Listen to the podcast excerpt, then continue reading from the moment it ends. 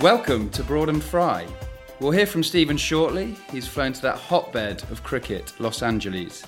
But in what may be a world's first, he's recorded a report on England versus New Zealand from high above the Atlantic on his flight to LAX. I'm going to give my thoughts on the World Cup and answer some of your questions. Our producer John Gill has joined me to keep me honest. Welcome, John. Hello, everyone. Okay, let's get started. The World Cup this week. Before I give my thoughts, let's hear from our American correspondent, Mr. Stephen Fry. Please forgive the somewhat shaky sound quality. The start of this recording does begin at 36,000 feet. So now for a sentence I thought I would never find myself saying. We now join Stephen Fry in the toilet of an aeroplane.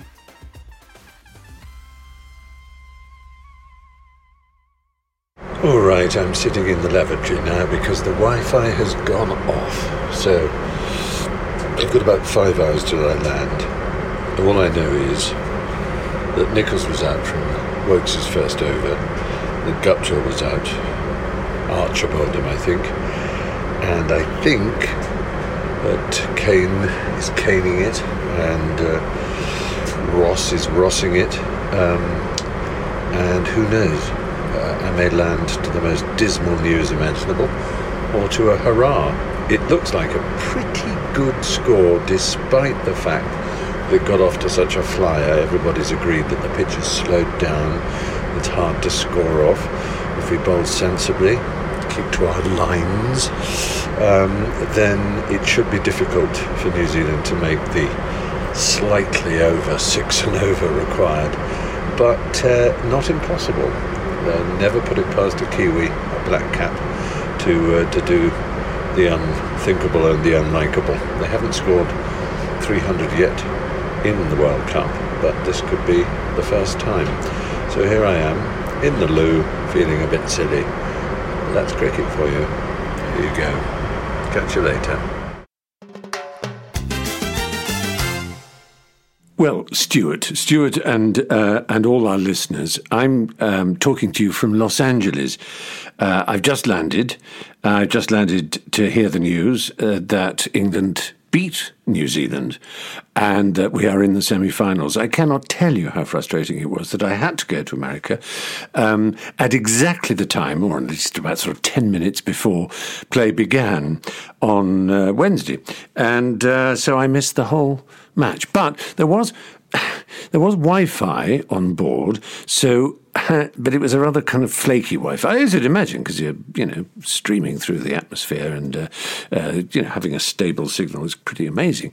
So I couldn't listen for some reason because it was not uh, a UK uh, IP, you know, internet uh, provider, um, and nor would a VPN work if, if that means anything to you. So uh, I had to just follow it online. the odd comment coming here and there, and and wickets being notified. Um, this is all very uh, uninteresting to you, except that it raises the whole question of uh, cricket around the world, really. Uh, as, as those of us who love the game know, it is played just about everywhere where human beings have habitation, but mostly, of course, as a colonial footprint uh, uh, of our dismal English past, our British past, uh, in the West Indies, of course, in South Africa, in some of the Eastern African countries in particular, like Kenya and uh, Zimbabwe and uh, so on, which were once part of the empire. Uh, and in the Asian subcontinent, what is now Pakistan, Bangladesh, India, and Sri Lanka, as well as, I believe, they played in Australia and New Zealand. Well, that means there are lots of places where they don't play it. And as we know, cricket is not always adored.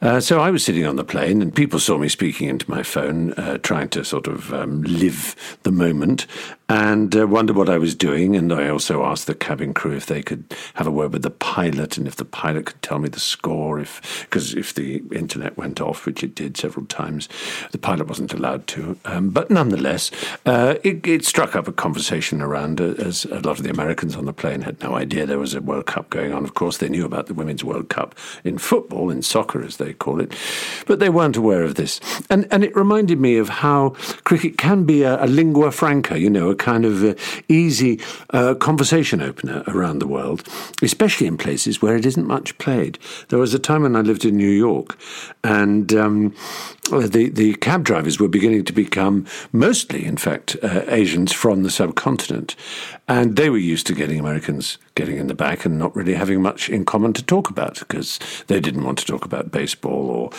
or American football particularly. So I would get in and I'd see the name and I'd recognize it as Sri Lankan or, or, or maybe Gujarati or whatever, and I'd um, start off a conversation about, um, you know, Sunil Gavaskar or, or, something like that. And uh, immediately the floodgates would open and conversation would begin, and it was a, a, a, a thing one could have in common uh, and a thing of friendship. It, it, it didn't offer rivalries and um, enmities, it just offered um, a shared joy in cricket, which, as you know, is probably the third biggest religion in India, and uh, and there are not many Indians who, who won't want to talk about it. It seems. So cricket has that has that quality because it is played by well over billion people in India alone and around the world by many millions more, but is yet still a mystery to so much of Europe and so much of the United States of America, and indeed, it must be said, in our home country. Goodness, aren't you, as a cricket lover, slightly uh, upset by how few people seem to share our passion sometimes, you know, when we want to talk about it, or you mention to someone you're going to a match and they go, oh, and you see that look come into their eye. And it's a question: how do we uh, how do we do something about that? Because we know what an extraordinary game it is. We know that there really is no pastime like it for variation in and so many parameters, so many so many areas in which in which the game can be affected, whether it's weather and time and and, and these rhythms throughout uh, a game and these interpersonal contests and, and these narratives and histories that go on inside it. I don't know of any other sport that has a, a tithe of such extraordinary complexity and yet such dramatic power to entertain and to thrill. Um, one could go on bat it forever, I suppose, and it uh, obviously is very boring to people who don't get it. And yet, like anything that you know is joyous and is a, a peak of humankind's invention, like cricket, you want to share it. And now we're, we've got a World Cup, a great fiesta of cricket, and we have to ask ourselves at this point, as we're poised uh, on, on the verge of the uh, of the final three matches, uh, uh, of, at least the great sort of important ones, I suppose, if one's honest, the two semi-finals and the final. We must ask ourselves: Is is cricket going in the right direction to attract new people? The passion and the fervour of the audiences, the, the crowds, audiences, I'm such an actor, uh, the, the gates that have uh, attended are obviously um, a proof of, of, of, the enduring love and the depth into which it has penetrated into so many different cultures and nations around the world. But nonetheless, there is work to be done, my friends, in order for more people to to to understand the greatness of cricket. Um, and and I, I, don't know what the answer to that is. It's something I'm going to talk to you, Stuart, about uh, uh, on another occasion. I expect we can talk about ways of um, of opening it up and reaching out and so on. There are all kinds of issues. There are issues of class and uh, and so on, which we we have to con- confront. You know, the fact that private schools have such extraordinary facilities. Um, I've in my time tried to help with the uh, MCC Foundation, which uh, has had this brilliant idea of getting the private schools with their incredible cricket grounds to open them up to the other schools around them. Uh, it can sound a bit like, oh, we are, aren't we being charitable? We're so bloody kind and good, aren't we? And I know it's all a bit horrifying. And once you start talking about class in, in England, you, know, you just want to run away screaming because it's such a, an agonizingly embarrassing subject. But um, the point is that the, the, the, spirit is willing to try and make it as an inclusive a, a game as possible around the country, and that obviously begins with getting young people, kids playing it, kids of both genders, of course, which is finally beginning to happen more and more. But anyway, I, I, I won't go too too deeply into that. I suppose I, I, I think we should, because we're still in the middle of this uh, um, fascinating, fascinating uh, World Cup, talk about uh, the surprises of it. And uh, the, the major one, I suppose, to me, maybe I just hadn't thought it through properly, is how the slowness of the pitches, the dryness of the pitches, has meant that the, the run fest, the six fest that we expected, with the exception of Eoin Morgan's extraordinary display and a few other moments, has not quite been what we may have expected. And in fact, it has been a much more tightly balanced affair. The toss seems to have been important in uh, England's case, uh, as everyone has pointed out. When we when we bat first, uh, rather than chase, we, we, we, we, seem to be assured of success. Maybe because the wickets are a little faster, and uh, despite the fact that the ball may move around in the mornings a little bit more, nonetheless that white ball doesn't swing, and so it allows, particularly when Jason Roy's at the crease with Jonny Bairstow, it allows a pretty good knock to uh, to open up with and uh, to lay a foundation for the rest. And then the the track seems to slow down, and the bowlers then begin to use slower balls. And uh, and those of us who are not great cricketers and who never could bat for toffee, uh, as I couldn't, uh, uh, are possibly a little puzzled by that. Well, if it's slower, then you've got more time to hit it. I don't understand why this should cause a dry up of runs. Well, that's something Stuart can explain to those of us who are too stupid stupid to understand it instinctively because we've never really been there and tried it. I mean, I've you know, I used to bowl a bit, and I do remember trying slower balls and, and sometimes getting a caught and bowled as a result of it because the the batsman was mistimed his uh, speed through the stroke and so on. But anyway, we'll we'll we'll let the the expert address that subject. But I wanted to talk too about the uh, the nature of uh, England supporters because that's you know part of part of cricket is the fact that it is an international game. In baseball, you don't really get that. I mean, Japan plays and Canada plays, but they don't play each other as nations. They just play with in the so-called World Series, Canada and and the various uh, uh clubs in um, around the United States. But but we we often play internationally as well as at the county level, and uh, so you know, characteristics come out.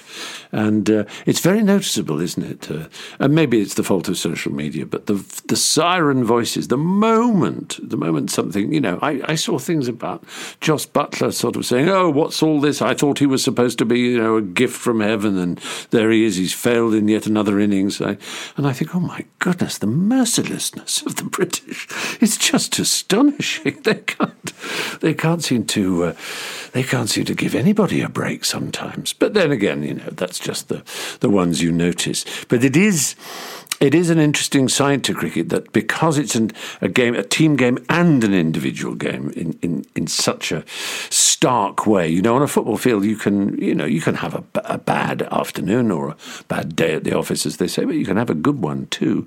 Uh, and you know, if it's really if you're not scoring goals or saving goals in a spectacular fashion, it's it's not the end of the world. But a batsman has one chance, uh, uh as it were. At least every ball he has one chance, and the moment that wicket goes, he can no longer contribute to the run scoring, and uh, and so that that word failure is used. And I don't know about you. I don't know what your line of work is. In in mine, we sometimes moan and, and, and wail about the fact that uh, we've got a bad review and someone has said something slightly nasty, or Stephen's performance was rather wooden or disappointing or something. You might come across, you, you know, you just want to cry. But but but but sports sports players on the back page, the whole back page, and sometimes even the front of a newspaper. England's shame, failure, disaster, miserable. Oh my goodness me, how would I? I would never cope with that. So, uh, you know, in Australia as well, which is quite similar in personality to the British. Like to knock down those who are cocky and uh, so on. Well, anyway, I'm, I'm, I'm talking far too much. I'm just trying to sort of raise various points because I'm here in Los Angeles. And um, it's a peculiar thing to be on an aeroplane while such a vital game is going on. It turns out, it seems, that the game was not that exciting, at least after the remarkable opening partnership between uh, between Roy and uh, and Bairstow. Things kind of went. Root got 20 odd, I believe, and uh, and uh, you know it was it was a good posting in the end. Three hundred and six was it? Goodness me, I haven't actually got the information on me because I'm literally just landed in Los Angeles and I'm very jet lagged. Um, but uh, it turns out that score was actually very good on the ground and certainly good enough against New Zealand. But there was a suggestion, wasn't there? This run rate business uh, has caused matches to peter out towards the end of the tournament. Uh, India's uh, rather lackluster performance in chasing our total in the in, in, in the match we uh, one against them, and New Zealand ditto. And people have said this is because they need to be assured their run rate uh, won't mean they can be overtaken by Pakistan or, or, whatever. And maybe we should use another another means of distinguishing two teams that have made the same number of points, i.e., the same you know number of points from wins and losses.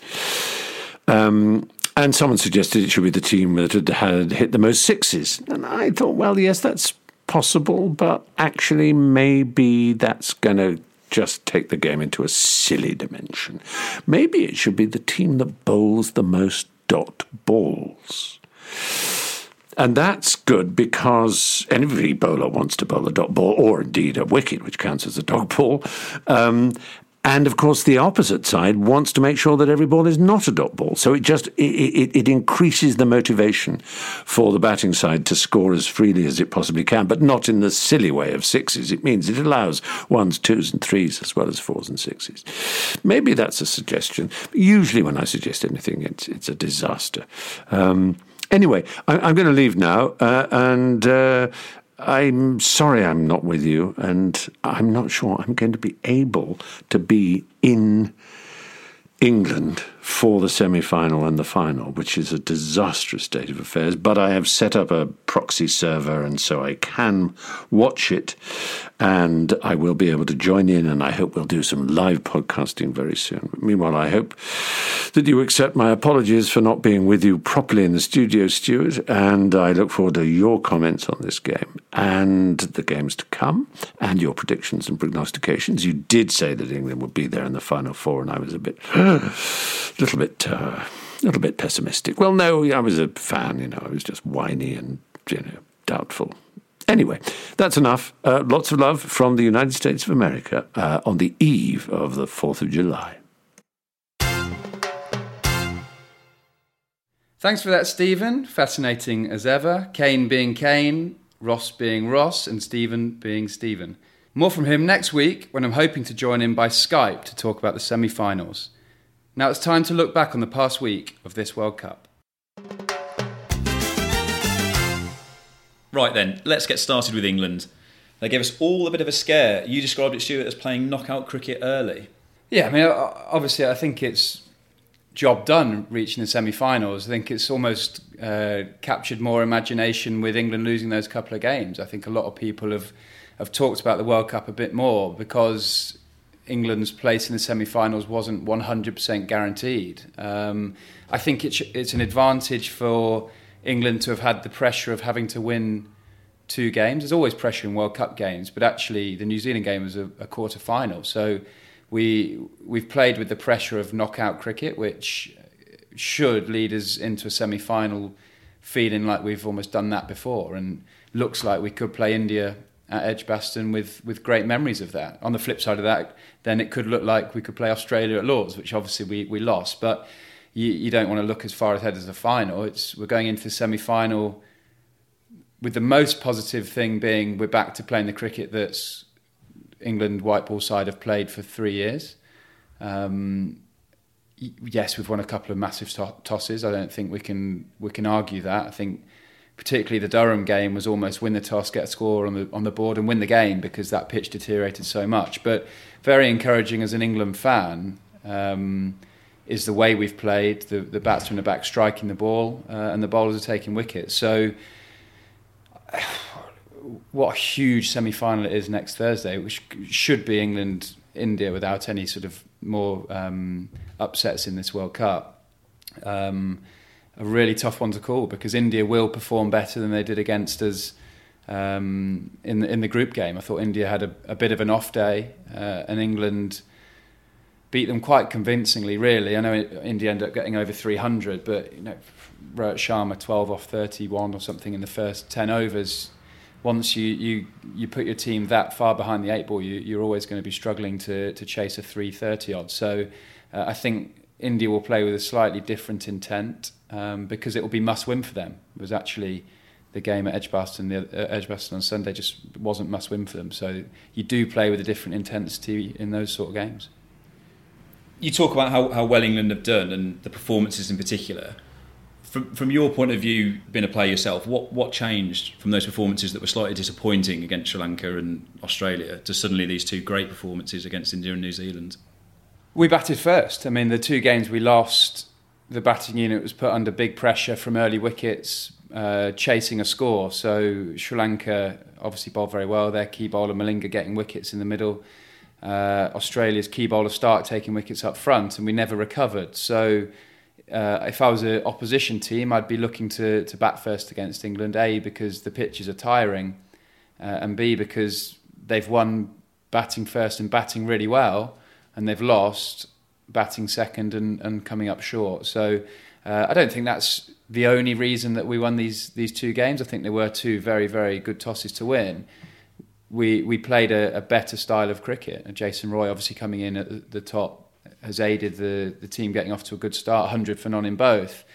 Uh, but there's a different pressure to chasing. So um, I think we'll definitely see the semi finalists that, that England play uh, look, look, to, look to bat first against England and put scoreboard pressure on the board. Moving on to the semi-finals, then we we think we know the lineup, barring any surprises in the remaining games. Presuming Australia and India both win.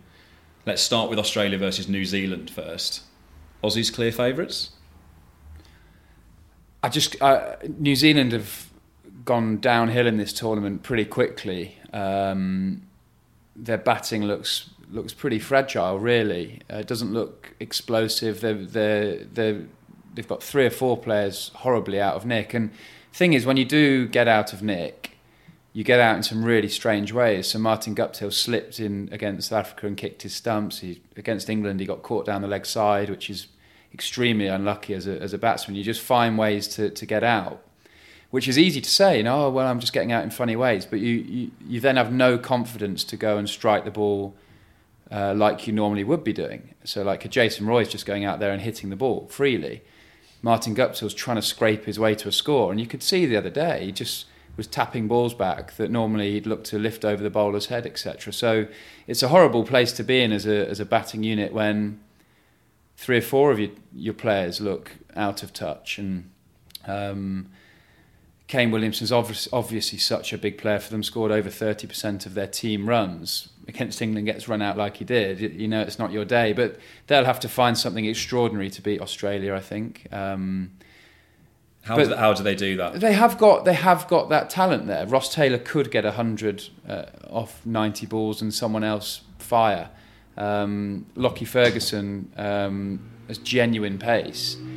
Blessing in disguise, him not playing against England. You know, he'd have been a real threat on that pitch. So uh, they know he's such a dangerous player for them leading leading into the semi-finals. They need him fit. So they have got players who um, could beat Australia, but they would have to all fire and, and all have a, a great day. And some of their slightly um, less important players, so to speak, uh, come to the party a little bit. How worrying is it seeing Australia seeming to hit so much form now? Well, it's exciting in a way that, you know, as an England fan, imagine an England Australia final at, at the home of cricket it, in a World Cup would be an amazing spectacle, a, spectacle, a spectacle that like a Wimbledon tennis final or or something like that that you, as a sports fan you're just desperate to be at. Um, and I think England have got enough to, to beat Australia. I do. I, Australia are playing brilliant cricket. Finch and Warner getting them off to great starts, but they're batting first and putting decent runs on the board, and they have a very good wicket-taking bowling lineup. But what happens if they don't bat first? We don't know what, what will happen. They seem to be batting first a lot. What happens if uh, an England side bats first and gets 350? Where do they go from there? So I think um, obviously they're, they're a danger, but I, I think in a crunch match like a World Cup final, England would would have too much for them if things went England's way. Uh, but I heard Justin Langer speak there, and he's so true. Australians do find a way to step it up in, in tournament play. They're always there and thereabouts. Um, But this England team have got an extraordinary amount of talent, and they've almost brushed aside India. Um, so I see England as, as major favourites again now. In a word, then, I think I know the answer, but who's going to win Australia New Zealand that semi final? I've been wrong before, but let's make that very clear. Um, I, I, thought West Indies would have a half decent tournament, and they've been they've been pretty woeful after the, the their early start. So uh, I think Australia will beat New Zealand. I think India will lose to England, so England will win at Edgbaston. I mean, England have won ten times in a row at Edgbaston, so it seems a bit of a fortress for the side. Um, and then England will win the toss, bat first at, at Lords in the World Cup final, get 340 and win the game. It's a good prediction. Let's talk about that other semi final in a bit more detail then now. England versus India. How do you see that one going? What's going to be key to winning that? Again, the toss. I think. I, I think in these tournaments with the with the pitches they have, how they've played, if you can get over 320 batting first, you, are securing victory really. So that's how Pakistan beat us at Trent Bridge, etc. So I think winning the toss and batting has seemed a, a really good way of going about things. Um, so the toss will be important, and when England have won the toss and batted, Jason Roy and Bairstow have got them off to flyers. So that's sort of continuing through. And someone we've yet to see spark in this World Cup is a Jos Buttler. I think I was expecting sort of big things maybe at Chester Street because India he almost came in too late. You don't want Jos facing eight balls. You want Jos with the chance to face 60 balls, really, for him to to take the game away from the opposition. So um, I think Buttler's due a score and, and, is likely to get a score against India at uh, at Edgbaston. And if England win the toss and go and get say three three twenty three thirty, if you get Kohli, I, I, I don't think I don't see India having the, the firepower to get it.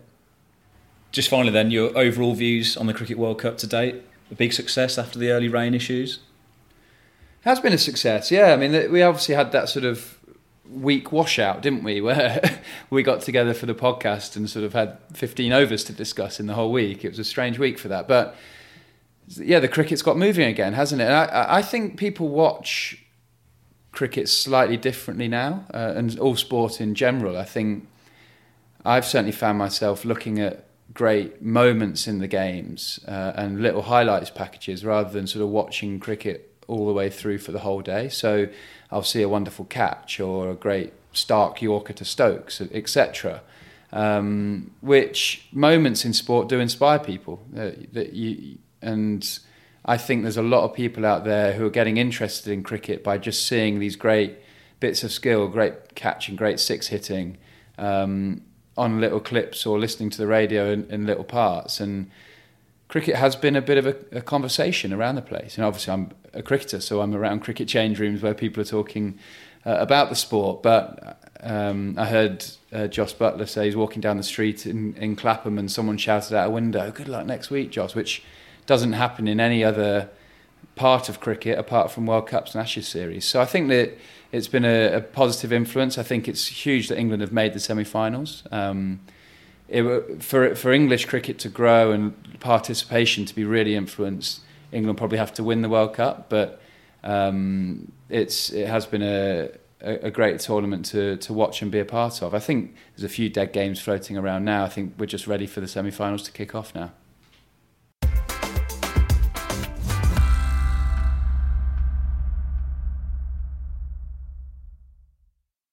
Life is full of what ifs. Some awesome, like what if AI could fold your laundry? And some, well, less awesome, like what if you have unexpected medical costs?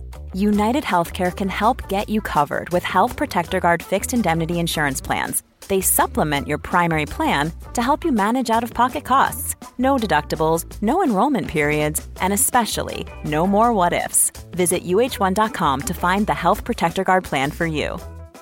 The Hargan women seemed to have it all. We were blessed. My mom was amazing. But detectives would soon discover inside the house there were the bodies of two women. A story of betrayal you would struggle to believe if it wasn't true.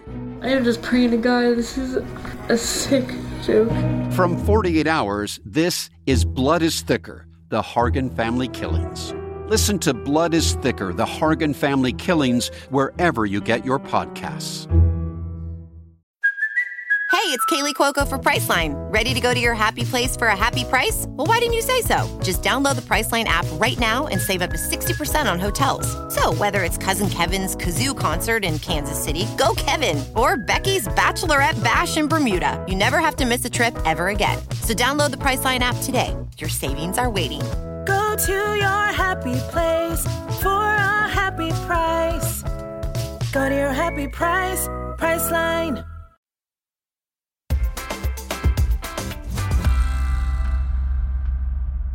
Right, time to move on to some listener questions then. We've had one in from Edward Dunn. What do the numbers on the caps of the England squad mean in the ICC World Cup?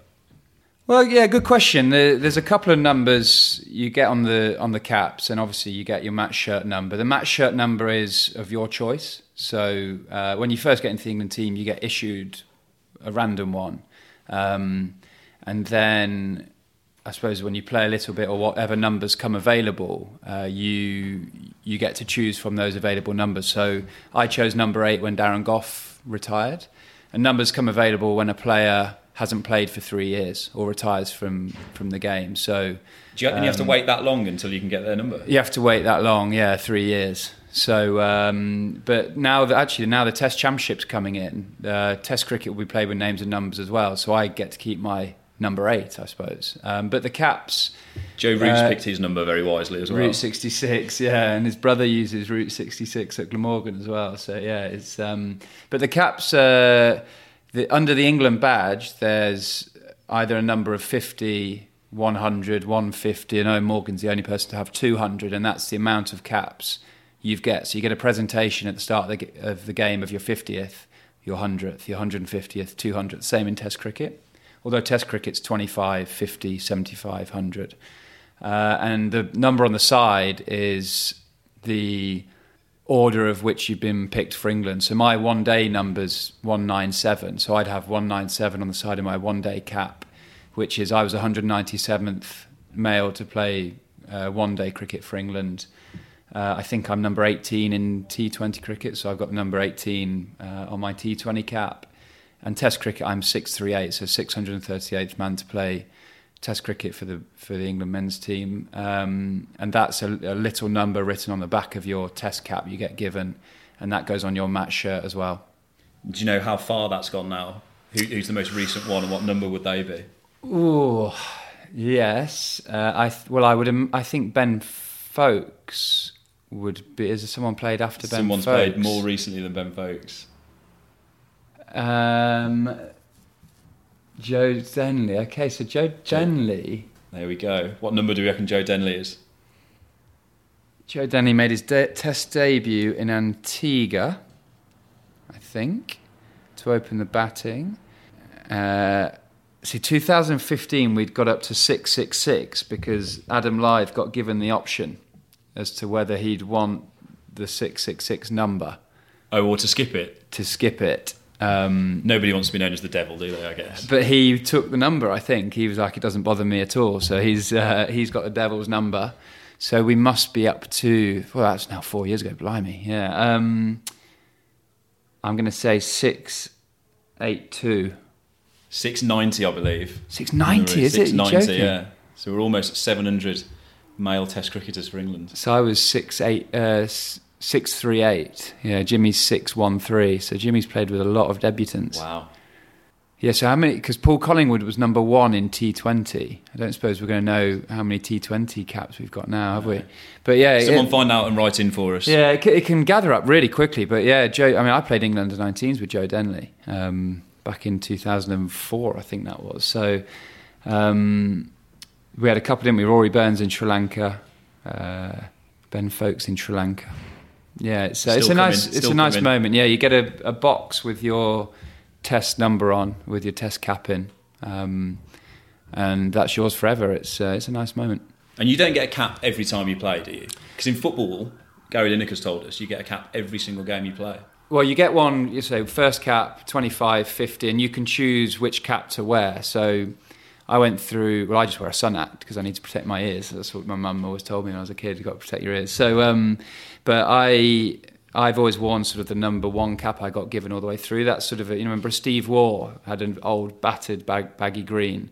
Uh, that was a bit of a trademark for, for me. When I played, like Matt Prior was a big influence on me, like a real team man. And if we won a series, we'd always dash a tiny bit of champagne on our test cap as a just sort of adding in a little bit of, you know, a bit, Very of, mem- nice. bit of memory into the test cap. Um, How does that smell now then? yeah, a bit fruity. Yeah, it was. Uh, but I mean, we've had. I mean, I think Steven Finn got really upset because I think his mum washed his test cap. I think I'm right in thinking that. Tweet is Steve if I got that wrong. But yeah, it's. Uh, So I now think it's his- really small, I think it? his mum had grabbed his um, his whites to wash and and put his test cap in the wash as well, which washed away his. Uh, hold little- on a minute. His little memories. So Steven Finn playing Test cricket for England, and he's still got his mum washing his whites. Do you know what? I can't. I can't even uh, blame him for that because when I play at Trent Bridge uh, for Notts, my mum lives on the drive-in to Trent Bridge, so I I drive in the morning, pick up my washing, drive to the game, play, and at the end of the day's play, I drive past mum's, drop the washing in, and go home. That's awful to say. Unbelievable. 33 years old. Um, but she get, she knows how to get the, the, the stains out. I cannot get stains out of cricket whites. I've tried. I've tried for 15 years. I can't do it. And mum has always said to me as a youngster, I've always got to go out in clean whites. So um, Fantastic. Good work, Yeah, Mum. she, she has to she has to take the, the grass stains out the knees. Brilliant. Right, another question here from Jackson Pastor. Thoughts on the England fan in the crowd sledging Starc as he's walking out to bowl may not have been the best idea. Well, you always get you always get a bit of sledging or a bit of abuse when you're walking out in opposition country. I don't think Starc would have been affected by that. I think uh, I did see Starc's wife uh, tweet uh, that someone had had a bit of a go in breakfast. I mean, I think for me, once you step on the field of play, once you're in the sporting arena, then it's game on. You know, you, the crowd can do whatever they want. But when you're in your personal space, I think it gets a little bit um, unnecessary. You know, I think uh, she tweeted sort of high fives to the English bloke who fired up Mitch with some banter at Brecky, you know, on your legend type thing, which. If you're enjoying breakfast with your family, there's no need to get sledged by anyone, is there? And and, and Have, you, have obviously, you ever had that? Oh, you get it quite a bit wherever Really? you are. Yeah, especially if you had a bad day the day before. Yeah, of course. Or if you're out for dinner that night. But you don't want to rise to the bait. But if someone's rude, then it's you do a little bit, don't you? You know, it's. Um, I think social media has made it a lot easier um, for people to say things because obviously on Twitter you can just fire off a message no one knows. But um, you do since social media's come about, you do seem to get a lot more people.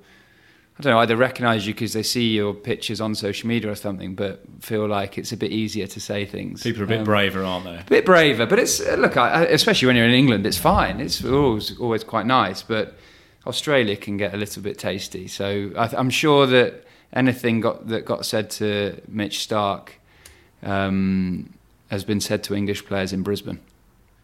Right, another question then. Why do different coloured balls make such a difference to bowling? That's from Alison Youd. Great question. Yeah, I mean, um, you have different make, makers of balls. You know, in England we use the Dukes. Australia, South Africa use the Kookaburra. India they use SG, I think. So um, you do get different makers of balls, which are, uh, all change shape and change how they make them. I think Kookaburra are machine made, Dukes are handmade. Um, but there's no doubt the red ball swings more than the white ball, uh, and the pink ball swings under lights but doesn't really swing in the daytime, which is all a bit of a mystery. But I, th- I don't think anyone really knows how the pink ball is going to react because there's just not been enough cricket played with it. Um, but I know I, I know the red dukes, the red ink, the, the the the ink is sort of bled into the leather, whereas it's different in the it's done differently in in the kookaburra made in Australia, I think. So they do behave slightly differently. The English Duke swings later, the kookaburra swings earlier, um, and the kookaburra can reverse quicker uh, because the lacquer might come off, etc. But I've never actually been to a, a factory. It seems strange because actually they my whole livelihood relies on what of choice, Yeah, my whole livelihood re- relies on what these balls do. But I've never actually been to a um, been to a factory and seen how they're made, etc. But it is actually the m- process of making them and getting the different colours that causes them to behave differently. Then Uh, I think so. Yeah, I mean, the the white ball just doesn't seem to do anything for the bowlers, does it? It's uh, it's got exactly the same size seam, the same amount of stitching. Uh, I'd imagine made in a very similar way, but it just behaves slightly differently. Um, maybe because the batsmen are hitting it more.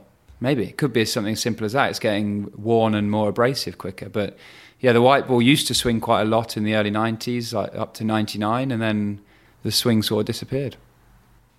great. Final question then: Who was the most dreadful fielder of all time? Very good question. Oof. That's from the Malu Bong. Well, you're a cricket fan. Who do you think? I mean, my memories of my, my my memories of like Devon Malcolm were pretty bad. But I used to watch those sort of videos, like gaff videos and stuff. If if you remember them as a as a kid, um, and Malcolm always used to be the one dropping catches and going through his legs. Someone that you you must have played with. Well, I know you've played with. Monty Panesar was always the one that seemed to get it a bit from the crowd. Yeah, Monty famously might have even been his test debut, or certainly on his first tour. Uh, let one go, didn't he, off Dhoni when he skied it in the air and it bounced about a yard from him. Um, Monty wasn't a natural fielder. I think that'd be the politest way That's to, polite, to say it. He he was uh, someone that when you're on the field and he was under a catch, it was 50-50. Is that how you felt when you were on the field? You were 50-50. thinking, You were just as a bowler. Normally, the catch goes up. You're like, yeah, that's like what a great chance. And if it's dropped, you're like, oh no, what a shock. When he was under the ball, it was like, well, I'm not sure Start about it. I'm back to the end of the mark again I'm not already. sure about it. He actually, towards the end of his uh, international career, started clapping before the ball got like got on its That way down to him movement. to try and trigger his brain and hands into getting in the same because he had massive hands as well. He had he huge, huge, huge hands. Actually, uh, he won't appreciate this, but I'm going to name him. My um, teammate at Nottinghamshire and pub business partner, Oh, Harry. Harry Gurney, um, is a self-proclaimed terrible fielder, and uh, he actually, when he played for England, I think they did some sort of hand-eye coordination tests for him. And it was actually proven that he couldn't pick up the ball at the quick enough speed, or, or a speed that Really? made him an efficient fielder. Um, so yeah, he's he's someone who I think you know when it gets slashed at third man out the crowd and he just can't seem to pick it up, and then it's all panic stations. Um, but he works really hard on it. Um, but he's he, again, polite way of saying it, not not a natural Jonty Rhodes. I was going to say that though. You talk about working really hard on it. It's almost falling out of the game now, isn't it? It's so important the fielding, and the standards have risen so much. Are we going to lose the days where you had the few players that gave some people some entertainment, shall we say, with some of their fielding efforts? Well, we, uh, the game has moved. You've lost the days of stopping it with your boot. Do you remember when Bob Willis used to tell bowlers off for diving in the field? I mean, that is an absolute given. Now you've got to put your body on the line. I remember watching you know, Courtney Walsh jogging around the outfield, just lobbing a size 13 on it, picking it up and bowling it back. Do you remember? Imagine if you did that now, you'd be sent. Wouldn't get away with that, would Joe you? Root would send me off the field. um, but yeah, so I think you, you, you in another five years' time, it, it's very possible that, that fielding will be classed as level to batting and bowling. You still see players make such a difference in the field, um, but as a bowler, you, your body moves in such strange ways to be able to deliver your skill with an action. There's always you're always going to get tired and have moments where it doesn't quite quite work for you. And it's I reckon it's one of the worst fi- fi- feelings on the cricket field is once you drop to catch. Nowhere The hide. nerves of another ball coming to you are just horrible. You're just thinking, I can't drop two, surely. You, know, you, you suddenly, and it's like all sport, the ball just follows you. If it's not your day, the ball just finds a way to keep coming to you, and it, someone will sweep it with extra spin on, and it'll spin past you. And um, yeah, you can look like a bit of a fool in the in the field at times. Now, this is going to feel like we've set you up for this, but it has only just come to me. I saw a tweet earlier or a video of a catch that you took in your game against Essex this week. Now, unfortunately, you couldn't actually see the catch that was taken, but the reaction from the teammates was something quite special. Come on, talk me through it.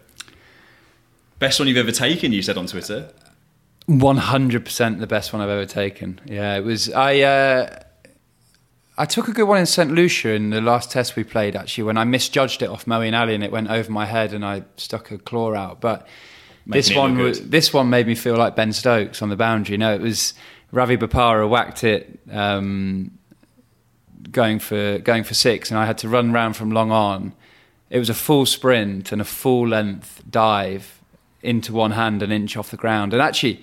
Joe Clarke was within five yards of me, and it, I looked up, and his face was just like his eyes were huge. Couldn't Shock. believe it. The shock. And I, one of the best feelings I've had on a on a cricket field. Actually, I saw. I mean, the problem with county cricket, there's obviously not the cameras, that, the TV cameras that follow it or anything. But the I saw the county championship uh, Twitter account tweeted the reaction of Jake Ball and Tom Moores as the keeper and bowler, and it was. Um, it was great to see their reactions because it felt amazing to catch it. Tom Moore set off like he was going to do 100 metres to come and Yeah, he had that. You know, you. you know that sort of uh, hand over the face celebration I Your did when when hand, Stokesy yeah. caught Voges in, in the eight for fifteen at, at Australia.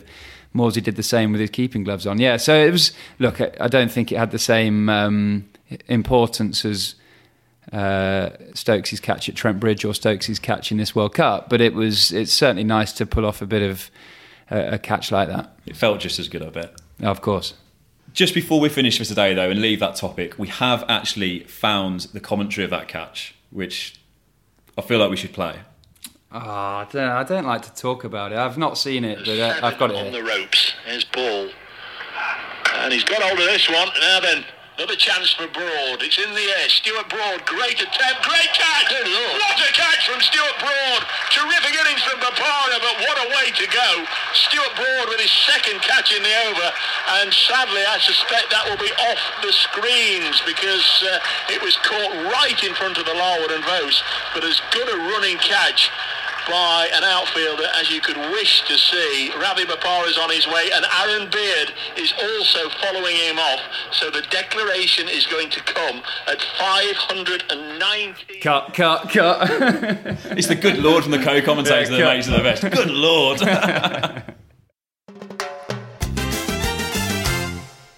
Thank you for joining us. Remember to subscribe, comment, like, and get in touch with us on Twitter using the hashtag Broad and Fry. Enjoy the sunshine, and we'll be back next week.